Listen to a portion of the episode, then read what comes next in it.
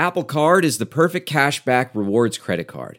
You earn up to 3% daily cash on every purchase every day. That's 3% on your favorite products at Apple, 2% on all other Apple Card with Apple Pay purchases, and 1% on anything you buy with your titanium Apple Card or virtual card number. Visit apple.co slash card calculator to see how much you can earn.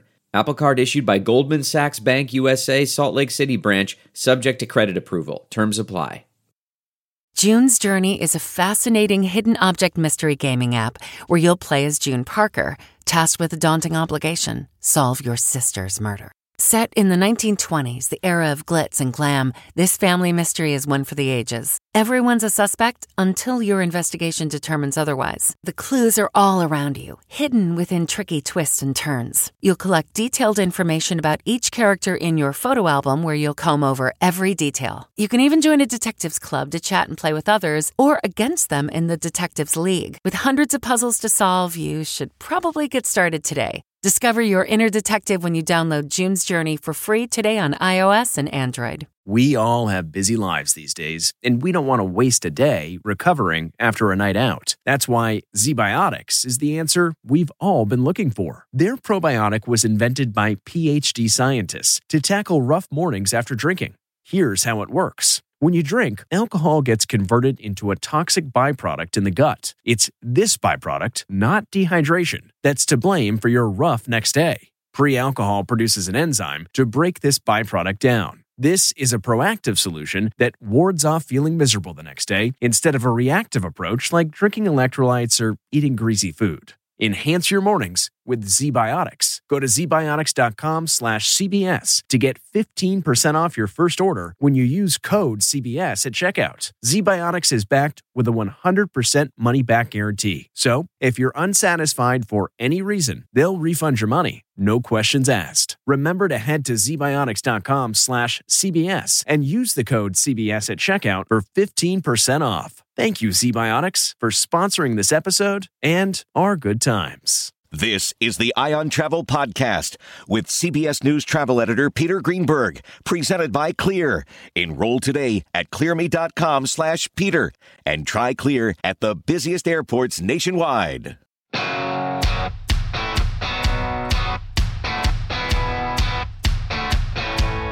Hi there, everybody. Peter Greenberg here with another edition of the Eye on Travel Podcast. This week we're talking the real economic power of leisure travel, as well as the power of travel and leisure, and the hot tickets to luxury travel for 2021. First, we'll discuss in real dollars and cents terms what's really going on in air travel with aviation business expert Michael Boyd. As travel comes roaring back, with leisure travel leading the way, what are the indicators that suggest confidence is returned? And actually, what worries him as well. Then we'll celebrate the 50th anniversary of the magazine that chronicled it all for the last half century, Travel and Leisure, with its editor, Jackie Gifford. And finally, a report from the luxury travel front with legendary adventurer Geoffrey Kent, the founder of Abercrombie & Kent. First up, airline battlefield economics with Michael Boyd. If you travel, you know how to pull off a perfect getaway. You know after you enroll with your Delta SkyMiles Platinum American Express card, you get up to $10 back monthly on U.S. rideshare purchases with select providers, like a car to the airport. You know which remote retreats have the best herbal baths, and where the Wi Fi password is rarely used. Because you're the escape artist. It's why you're a Delta SkyMiles Platinum American Express card member. If you travel, you know. Terms apply. Purchases must be on card. Visit go.amex slash you know. Frontier Airlines uh, last week announced 21 new routes from Atlanta, Las Vegas, and DFW alone. They've also announced a huge number of international routes. Uh, Spirit's doing it, um, Allegiant's doing it, Southwest, which you and I both know in a given year prior to the pandemic might have added one new route a year, has added, you know, a, a couple of dozen. Um, and, and, and they are on the verge of becoming the predominant carrier in, uh, in Hawaii. So run through this for me, Mike. What does this mean? Well, let's put it this way this is all driven by leisure dollars in the economy. And it's not just them. We saw carriers like American Airlines open up Dayton to Orlando. They, they don't have a hub at either end. They're going after leisure traffic too. United Airlines, which has been very aggressive of going into a lot of leisure markets into and out of Orlando that have no hub connections at all. They're after leisure traffic. Now, keep in mind, this is you know these are airlines that are looking to plumb new revenue, and keep in mind too that they will as fast as they go in, they can pull out of these things. We hear a lot of press when Frontier Airlines added add service out of Miami. We don't hear a lot of press when they drop those routes. So it goes up and down, and these airlines have stayed alive because they're flexible. If it doesn't work, they'll leave. And that's my concern right now is the amount of leisure dollars in the economy and what's going to happen in the fourth quarter. Tell me more. Well, one of the things we see uh, this last week, uh, Spirit Airlines, uh, they cut about 15% of what they had scheduled for September and in October uh, in terms of the capacity. So they're very, very careful. They're not cutting flights, but they're cutting what growth was going to be there. So we think right now all these carriers are going to be looking at what's going to happen in the fourth quarter. And a lot of that leisure traffic, and again, airlines are chasing leisure traffic because there's leisure dollars in the economy. What happens when inflation takes those leisure dollars out? And that's already starting. And the, the example I've used now for the last two months, so forgive me to my audience if I bring it up again, because I find it quite hilarious, is Bozeman, Montana. Uh, because every airline that I know of, other than Boyd Airlines and Greenberg Airlines, has announced service to Bozeman. So you're talking about 200,000 seats a month into a market that might not even have 200 hotel rooms. Uh, how do you see that, you know, leveling out? Well, they they have Big Sky there, and they have a road system that goes through there. And in interest of full disclosure, Bozeman's been one of our air service development clients. And in the interest of full disclosure, it's happening all around the country a lot of these expansion markets, you know, aren't due to somebody locally chasing after it. I mean, it's a phone phone rings, and suddenly Colorado Springs is a big market of ours. And a year ago, Southwest said, "We're not coming," and now they have 13 flights a day, and they're like an 80% load factor. Bozeman's been the same thing. We're just the phone rings and an airline's coming in. Airlines are making these decisions based upon what they see right now in regard to discretionary dollars. When that changes, that could go down a little bit. We're excited about Bozeman and all of Montana. But the question is, will that maintain as more inflation comes into the economy? And again, people go back to school in the fall. We'll watch that. But it's a very interesting thing. And of course, the elephant in the room business travel. Um, you know, I keep thinking, and I know you're going to laugh at this, Mike, but I got to say it. I keep thinking that all you need is one Fortune 500 corporation sales team saying, all right, enough is enough. We're going to get back out on the road and physically in person meet our clients. And their competitors do not want to be at a disadvantage, and they're going to do the same thing. I think there's a lot to that. There's no question. It's like that old United Airlines ad about 20 years ago where a guy gets up and gets his team together and gives them all tickets to go visit their people. Oh, that's fine and dandy. I maintain the majority, probably over 50% of what we're expecting to come back is already back because yeah, it's great to go visit someone, but keep in mind a lot of these meetings, and you've been through it, and I've been through it. We can accomplish by by virtual meetings, and that's very effective. And I think a lot of that is gone forever. I've said this before. A lot of short haul business traffic is dead because air transportation for short haul business traffic is massively inefficient. I've said it before. It used to be 40,000 people in Hartford, New York. Today there's nobody because it's inefficient to wait for an airplane for a two-hour meeting in Manhattan when we can do it this way. But yeah, I, I agree. Some of it's going to come back, but it's not going to come back simply because we want to you know belly up to people. It's going to come back because we have to be in physical proximity with someone, and there's a less a lot less of that than we used to have 20 years ago. Well, you know, I, I grew up at a time when when uh, you know, everything was de- was basically decided by who filled up the front of the cabin business travelers, and that dictated where airlines went in many cases. There were some exceptions. And, you know, everything in the back of the plane was incremental revenue. That business model has been thrown out on its on its head. And now they're filling up coach and, and, and first and business class, assuming there even is first class anymore, um, is relatively empty in terms of revenue. So does that mean the business model has changed forever? No, I, I think well, number one, you know, this bit about well, airlines don't have first class; they have business business class. It's the same thing.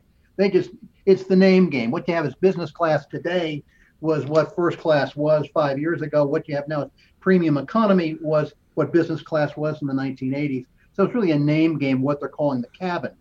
So, and that's another item here that prior to the COVID situation, uh, I was told by a number of carriers that this premium economy product, which is really business class 1985, wildly profitable. So I think both domestically and internationally, it hasn't changed that much. But what's happened, as I just said, in many applications, the need to physically go to talk to somebody has been eliminated by virtual meetings and also eliminated by the fact we have a lot more information uh, exchange via the internet.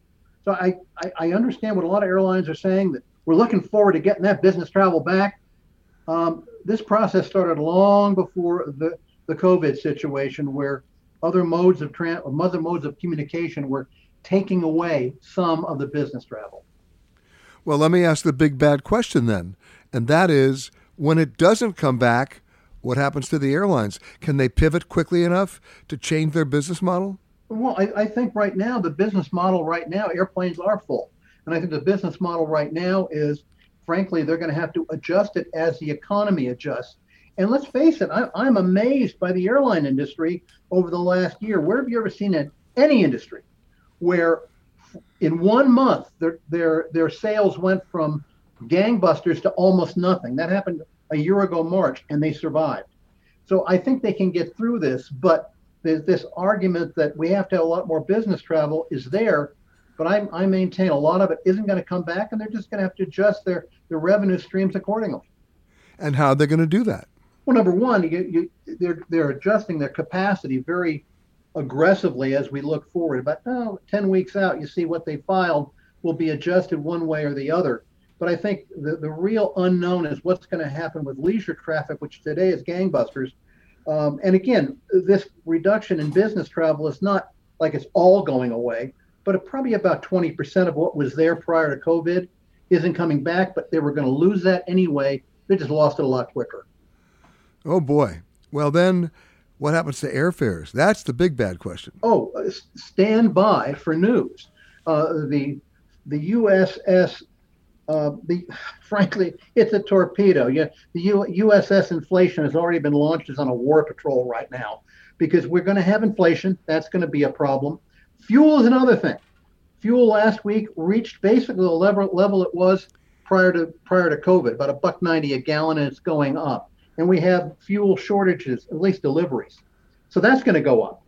All that adds up to higher fares. There's going to be no doubt about it. Airlines are going to have to adjust to higher fares and very likely fewer discretionary dollars out there. But never has the industry been in as good a position management wise to adjust to it. And that's because? That's because number one, we don't have any squirrels in the business. Number two, we're run by business people. And number three, flexibility is everything. I mentioned Bozeman before, and there are some other secondary and tertiary city airports that I love um, that you know, never really got a fair shake, at least the way I looked at it before the pandemic. And now people are taking a second look as population starts to shift, uh, workforce starts to shift, and, and business starts to shift in many cases. When you think about 40% of the American public surveyed saying that during the pandemic, they were actively considering not only just leaving their job, but leaving their location and moving to another another location. And where are they looking for? That might, that might actually apply to you in Bozeman. What is, where are they looking for? A place where the social distancing is baked into the deal, where they can breathe, where the cost of living is lower, et cetera, et cetera, et cetera. And they may even do a, a job change in the process.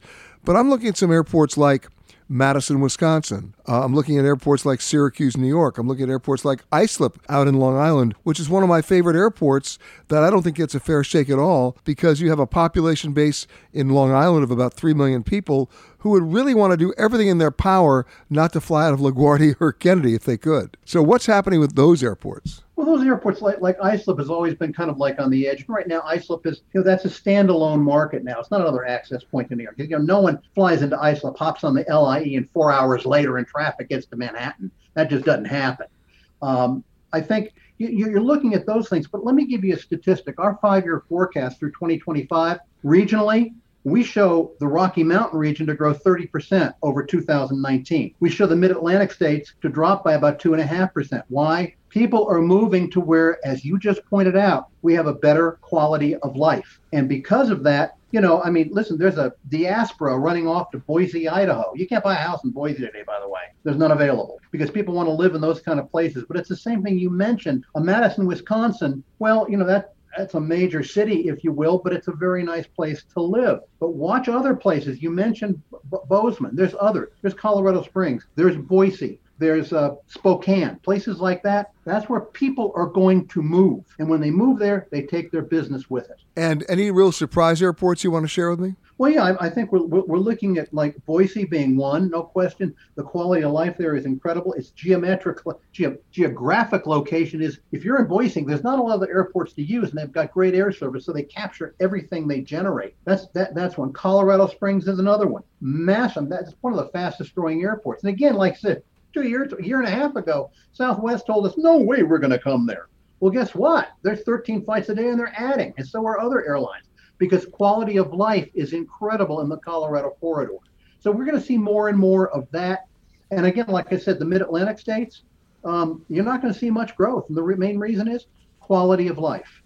Wow. So your crystal ball is if you're airline scheduling, you're re- you're relocating your assets.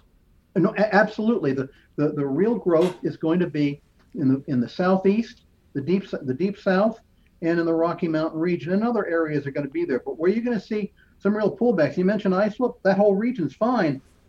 We're not going to see a whole lot of growth. We may see transfer of traffic where people in, oh, let's just say, you know, uh, Western, if you want to call it that, Western Nassau County of Garden City, that area, they might start, start driving more to Islip. But it's not necessarily net new traffic.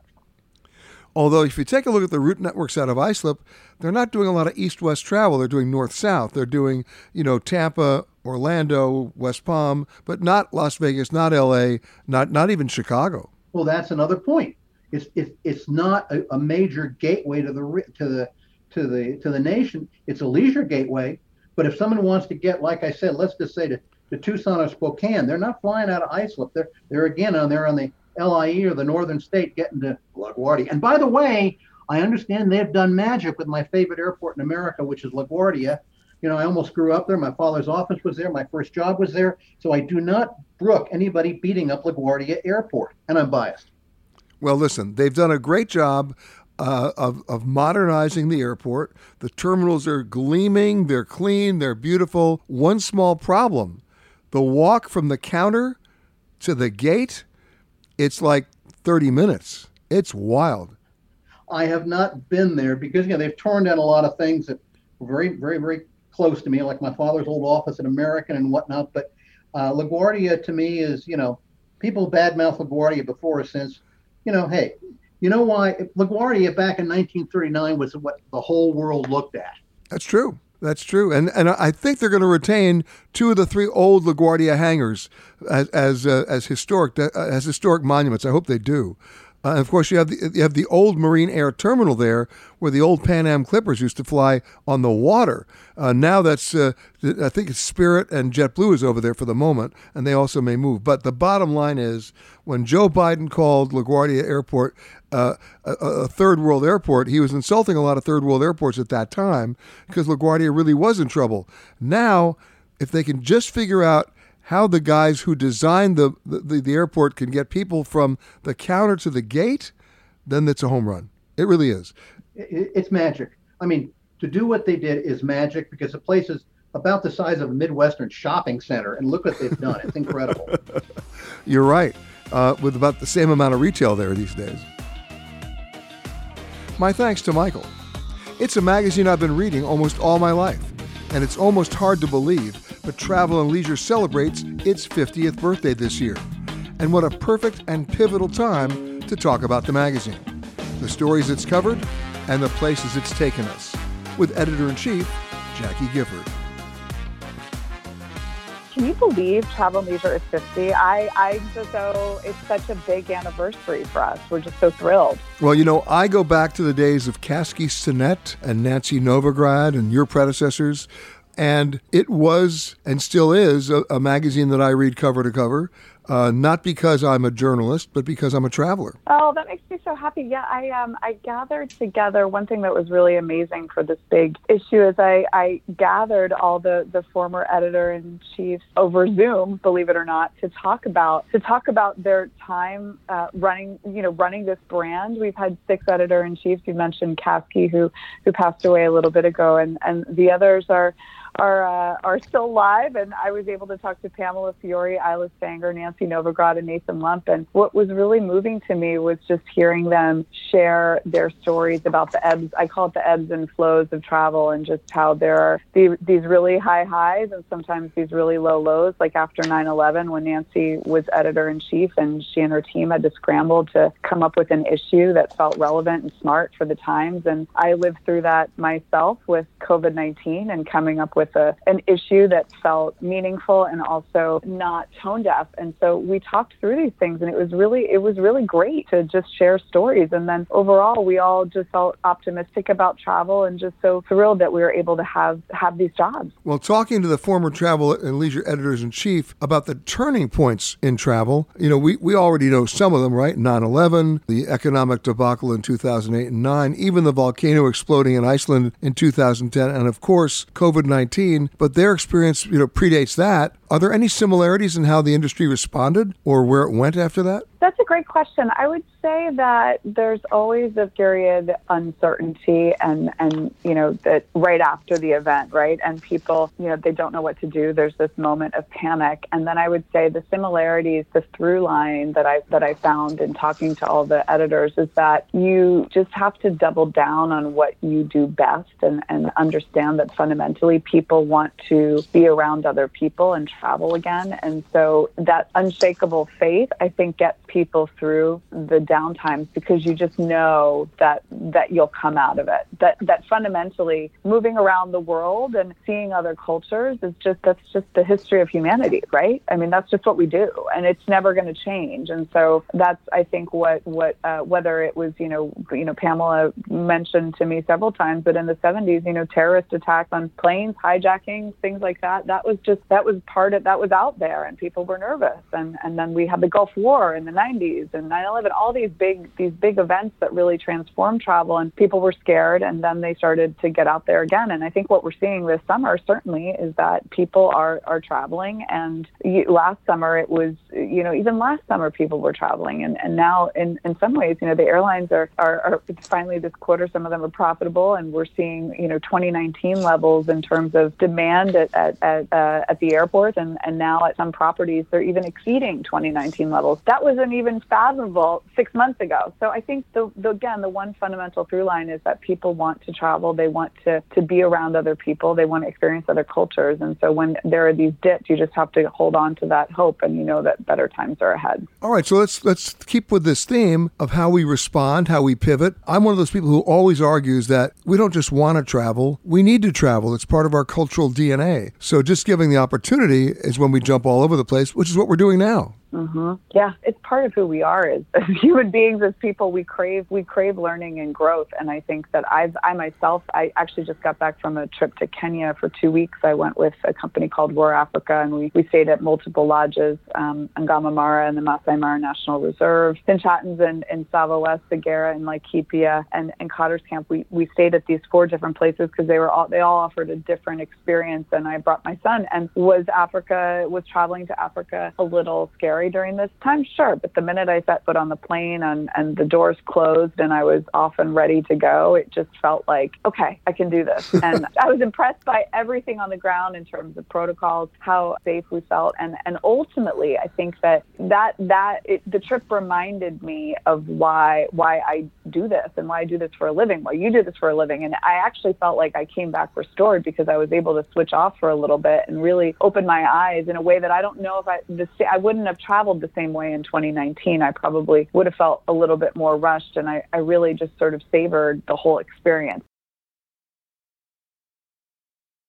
If you travel for work, you know to pack two suits business and swim. You know, with your Delta SkyMiles Business Amex card, buying that plane ticket for a business trip can get you closer to medallion status. You know that a meeting in Montana means visiting almost every national park. Yellowstone? Check. Because you're the chief excursion officer. It's why you're a Delta SkyMiles Platinum Business American Express card member. If you travel, you know. Terms apply. Visit go.amex slash you know business. Listen, I go back to the days of Holiday magazine. So it's That's a uh, great magazine. Oh, Peter, that was a great magazine, wasn't it? It really was. It really was. But now let's let's move forward here for a second because you know you you've got your ear to the ground. You mentioned you went to Kenya. So many people now are making their travel decisions based on a bucket list that wasn't around last year or the year before. They're basing their decisions based on how far away they can go, how free they can be when they be there. Can they breathe? Is the social distancing baked into the destination? I'm assuming you're seeing the same thing. We are the the thing that that nobody could have predicted. I think this sort of the well, first of all, I think what we're seeing in the United States, the demand for hotels is just off the charts right now. Uh, people want to go to resorts and be at the beach, be with their family. The multi generational travel trend is is booming right now because families are separated so long so, for so long. So whether it's you know a place like Newport, Rhode Island, or or Palm Beach or the coast of California, there are there's this demand for for vacation rentals, villas, homes. People are booking suites and they're staying longer in in some of these hotels than in, than they ever have before. And then on the, the flip side, you know, an interesting thing, I, I, you know, I live here in New York City and some of our city hotels are, are doing just fine. And, and, you know, we've got properties, uh, properties are bouncing back here. Not all of them, but some of them are. And I think that's in part because people want to go out and experience fine dining and restaurants because they were deprived of that experience for so long. So I'll say this: I think that the the there's some tweaks to the behavior, right? People want to know that when they check into a property that there's there's there's safety measures in place. So a lot of that back of the house stuff that hotels used to do, whether it was extra cleaning or you know learning about air filtration in hotels. Whoever thought that that would be something that hotels would have to explain, but they're doing it. The airlines have done a, a good job of, of that as well. So some of these things, you know, were were already in place and they're just being they're just being pushed up to the front of travelers' mind. And then in some instances, hotels have come up with entirely new concepts. I mean, I stayed at the Chanler in Newport, Rhode Island, uh, over the, the spring, and what was fascinating, they created these whole beautiful yurts where people could dine outdoors, you know, uh, during um, during the winter and and and have great meals and and be outside. And this is not, and they've decorated them beautifully. I saw many restaurants do that in Manhattan, and they've added a bit of fun and whimsy. And of course, the safety measures are in place, and people feel great about doing outdoor dining. So I think I think it's it sparked a really tremendous moment for creativity in the hospitality industry. And there are definite challenges. I don't want to be Pollyanna about it because we're seeing labor shortages at hotels. We're seeing labor shortages, you know, at restaurants. It's hard to get, it's hard for people to, to hire people back right now. Um, and, and there's a lot of reasons why that is. And I think that ultimately though, and we're seeing it even too with the airlines, right? Customer service lines or um, to call to call and and you want to get a hold of somebody on the phone to help with your flight like good luck right now. It's really hard but i will well i got i got one for you. I got one for you. Oh, delta airlines. I did I, I did i did this as a test and it gets me so angry because it's not just Delta, it's United and it's American. And what it is, you call up the, the reservations number, and of course, they're all busy, they can't take your call, and they go, please hold. And then they say, at the end of the call, please stay on the line for a two minute survey on our service. Well, the end of the call doesn't happen for in my in my last wait for Delta Airlines. I just put them on the speakerphone just to see how long it would take. Three hours and ten minutes. Okay, and and and so basically, here's my two minute survey for them. You can't be serious. That's it. That's it. Because you, I mean, what else do they want me to tell them? That I'm not going to spend another two minutes on the phone after three hours and 10 minutes to tell them how great they're doing because they're not. Yeah, I, I would say this having flown several times during this experience. And I've flown when the airports were basically empty, and I've flown when they've been packed to the gills now with people. I think that if you're going out and certainly flying domestically right now. I, I, long gone are the days when you look, would see those pictures of airports and they were completely devoid of people, right? So your experience that you had, which is an, unfortunate, this is an experience that multiple people are having right now, and I think the the thing that that uh, that people don't expect, they just, I think people have these visuals in their mind of empty airports, and that's just not the case anymore. So you've got to go and understand that you know the the the lines are going to be long. It's not like you're going to breeze through security anymore multiple, you know, uh, at some airports, not everything is still open yet, whether it's restaurants or, or shops or things. Um, but, but, you know, people are going expecting them to be. And then the other part of it is, you know, when you're actually flying, I think some people, because they're losing their patience, the experience can feel a little unpleasant. That said, I think that I think that this is going to get ironed out, and I would imagine it's going to be ironed out within the next year. My thanks to Jackie. When it comes to the word safari, one name is at the front Geoffrey Kent. He's the penultimate luxury tour operator in Africa and just about all other parts of the world as well. And now, as travel comes roaring back, Jeffrey gives us his insight on the hot spots, not to mention travel safety. Obviously, the pandemic shutting down so much uh, of the world, and in fact, so much of what Abercrombie and Kent was doing, especially in countries like Africa, uh, where, of course, uh, your your name first surfaced in the in, and of course your book by the same title, Safari, about exploring that continent. Uh, we're, we're, looking at um, a continent even today where the vaccination rates are under seven percent, not very helpful there, and yet you know, the impact of the pandemic during the pandemic uh, in Africa in terms of tourism, in terms of economics, in, per, in terms of people being able to put food on the table, uh, you know the, the rangers the, the, the the tour guides the safari operators. I mean it's it's been a very devastating time. I mean i can't disagree with you. It has and unfortunately even right now you've got south africa and botswana in the red zone kenya and amber. You know and the problem is if you if you go there and somebody catches covid then you've got to go into quarantine so i think you know well everybody wants to go to africa indeed once you get there it's the best place to be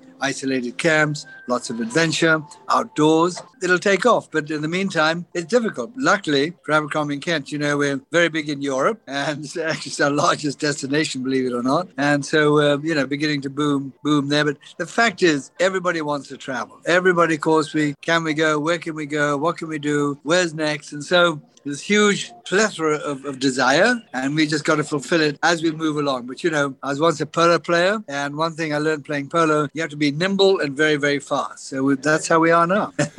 well, let's let's start with with Africa, then move over to over to Europe. Obviously, things are getting better slowly in Africa. Uh, you've resumed your operations there, of course. Uh, I would think at this point since social distancing is almost baked into the African experience, it's a great time to be on a safari now. Well, I mean, I leave myself in three weeks' time. I'm off taking the whole family, uh, basically to Malindi, the beach, and then we're going to Masai Mara to our lovely camp, Olanana. I'm trying to get space in the Geoffrey Kent suite, but luckily it's so popular unless I throw somebody out, it's a difficult one. So I think I'll just be a normal guy in Olanana and not have a suite. But yeah, we'll be back there. It's going up north, going helicopters up in Laikipia area, and I cannot wait to get back. And you know, when you get there, it's all very calm. So a lot of this is made up. A lot of it is media related.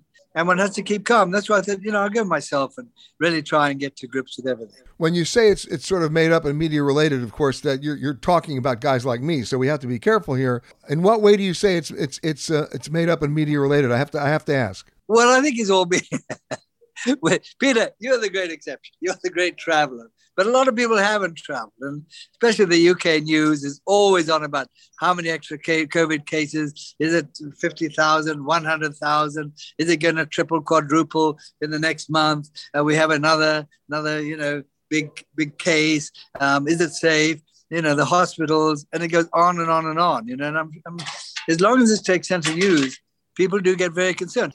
I know there seems to be a little bit of a disconnect between policy and actual, you know, actual manifestation. But I'm assuming that now that it's coming back, the real question is how is it coming back and how is it expressing itself? So, for example, in the US, every plane is full. Airfares are going up at about 10% a week, and that's compounded. Hotel rates are up 36%. Rental car rates are up 86%. Uh, are you seeing that in your business as well? Oh, absolutely. I think what's going to happen, Peter, is using the whole pod technique, you know, so that Americans are allowed to come to Europe. They can go to ice. They can, so they're almost coming like a one-stop stay. So they can take a beautiful villa in Italy, indeed in southern France. They can go to ice. They can go take a yacht in, in, in Greece, cruise the Greek islands. so you can do that. Equally so, you know, I'm launching an expedition to the Cocos Islands of Costa Rica in January. You know, it's a submarine on board a ship with a with a super yacht alongside. But that's one destination. They that you know you can do. It's it's when you have cross borders, you know, one, two, three, that becomes a problem. Because then you've got to take a COVID test before you leave. COVID test when you arrive. It becomes more complicated. So in the luxury travel market, my guess is that all this money's been sitting on the sidelines for 15 months, burning a hole in everybody's pocket, and people just can't wait to go. And they're not as price sensitive as they used to be. I mean, you, for example, if you wanted to fly a personal jet uh, or or fly privately to Maui, uh, you could, but the problem is there's no place to park the jet. The, the, the airport doesn't have any space anymore for the private jets. I'm assuming that in, in some of the uh, the usual suspect destinations, whether it's St. Bart's or or not far from where you are, of course, in Monaco, you have a similar situation. Well, you do, but you know, luckily Abercrombie Kent we're mainly adventure adventure based, so we luckily we don't have that situation. So anybody who doesn't want to get bored in St. Bart's would like a like a big adventure, we can do that. You know, you know, we still got a lot of people coming to Egypt Egypt's very busy. Ships are full. Um, Kenya's still very busy, very busy. Um, oh, let's let's talk let's let's talk about Egypt for a second. Because I remember being in Egypt before the pandemic, where you had you know, not you, but the Egyptians had about forty-four boats that normally would be on the Nile down in Luxor, and they were operating maybe four of them. Then, of course, you had the pandemic. Now we're coming out of the pandemic. Are you saying that the, the boats are back all operating? Yeah, I mean, our boats are back fairly busy, not the full fleet, but I mean, certainly we've got two boats operating full. Armour Armour was over with us last weekend. You remember Armour? He took you on a big trip in Egypt once. He did. And yeah, business coming back, especially from the Gulf states. Remember, um, you know, Americans are not the only travelers. We have very rich uh, Middle Eastern families who travel, can't wait to get out. They've been in lockdown too. And so it's an international market. What about the rich Swiss? They want to get out. And so there's a big international market here. But as you say, quite a lot is shut down. You know, India, um, you know, I wouldn't go to India right now. Um, Australia is locked down, so that's a problem. So we're operating where we can, and where we can, it, it, there is a huge demand. Yeah. So where is it that uh, um, are you actually in a situation where you're oversold at this point? No, no, you'll never see me oversell. You know that, Peter. Uh, I'll build a boat rather than turn a booking down. I'll hold you to that one next time I need a boat. Uh, but the thing is, if you take a look at where everybody is going, are they going based on a bucket list of where they've always wanted to go, or now they just say, "Get me anywhere, I'll go anywhere"? No, they want to go. They want to get me anywhere, as long as it's safe. This is a big thing. Is it safe, and do we get home? You know, and will you? Are you always on the end of a phone to call if there's a problem? And I said yes, or or our staff are anyhow. I, I always am. But at least that's the one thing that concerns them. They don't want to travel and arrive in the place with their families and for whatever reason can't return home. Exactly. I mean, you know, it's really, I've, I've said this all along. It's not what people are talking about, it's what they're thinking about. And it's exactly that, Geoffrey, that they want to go, but they don't want to get stuck. Um, and, right. and, and so what do you tell them? I mean, is it about insurance? Is, is it about, uh, you know, getting the proper kind of insurance? Because as you may know, during the, the pandemic, so many travelers dis- discovered that the insurance that they purchased was essentially worthless because there was a clause in the policy that said we don't cover for pandemic. So, as a, as a travel provider, what what kind of assurances are you giving your clients that they are going to be protected? Well, the first assurance is Peter that I've been doing this since April 1962, all right, uh, which is quite a long time ago. Yeah. And our brand has had many experiences, as you well know, around the world with, with incidences, all right? And we've always delivered. We personally deliver. We will get them out. You don't need insurance. If there's a problem, we will fly them out, get them out. And we're always on the phone. And as you know, we own our ground operating companies.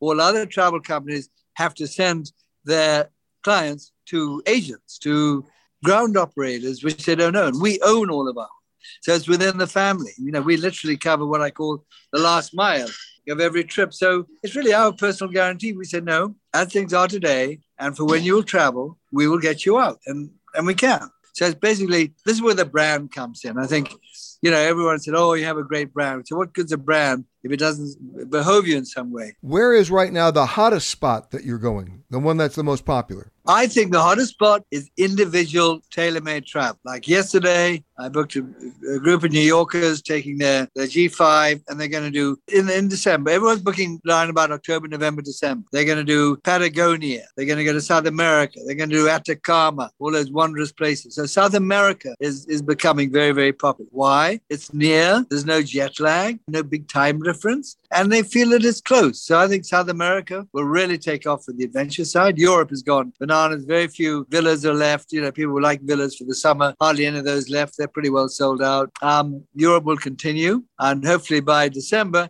Botswana's back, Africa's back. Antarctic, I think, is going to be fine. We hope. We're still praying for that. It's looking good so far. So, you know, expedition cruising starts taking place again. The problem is, Peter, everything changes. You and I having this talk today, everything we're saying now could be changed. We don't know. Well, the metrics, I think, have changed from the focus on the vaccination level at the destination to the vaccination level of the people who want to go to that destination, which is why the European Union opened up to vaccinated Americans.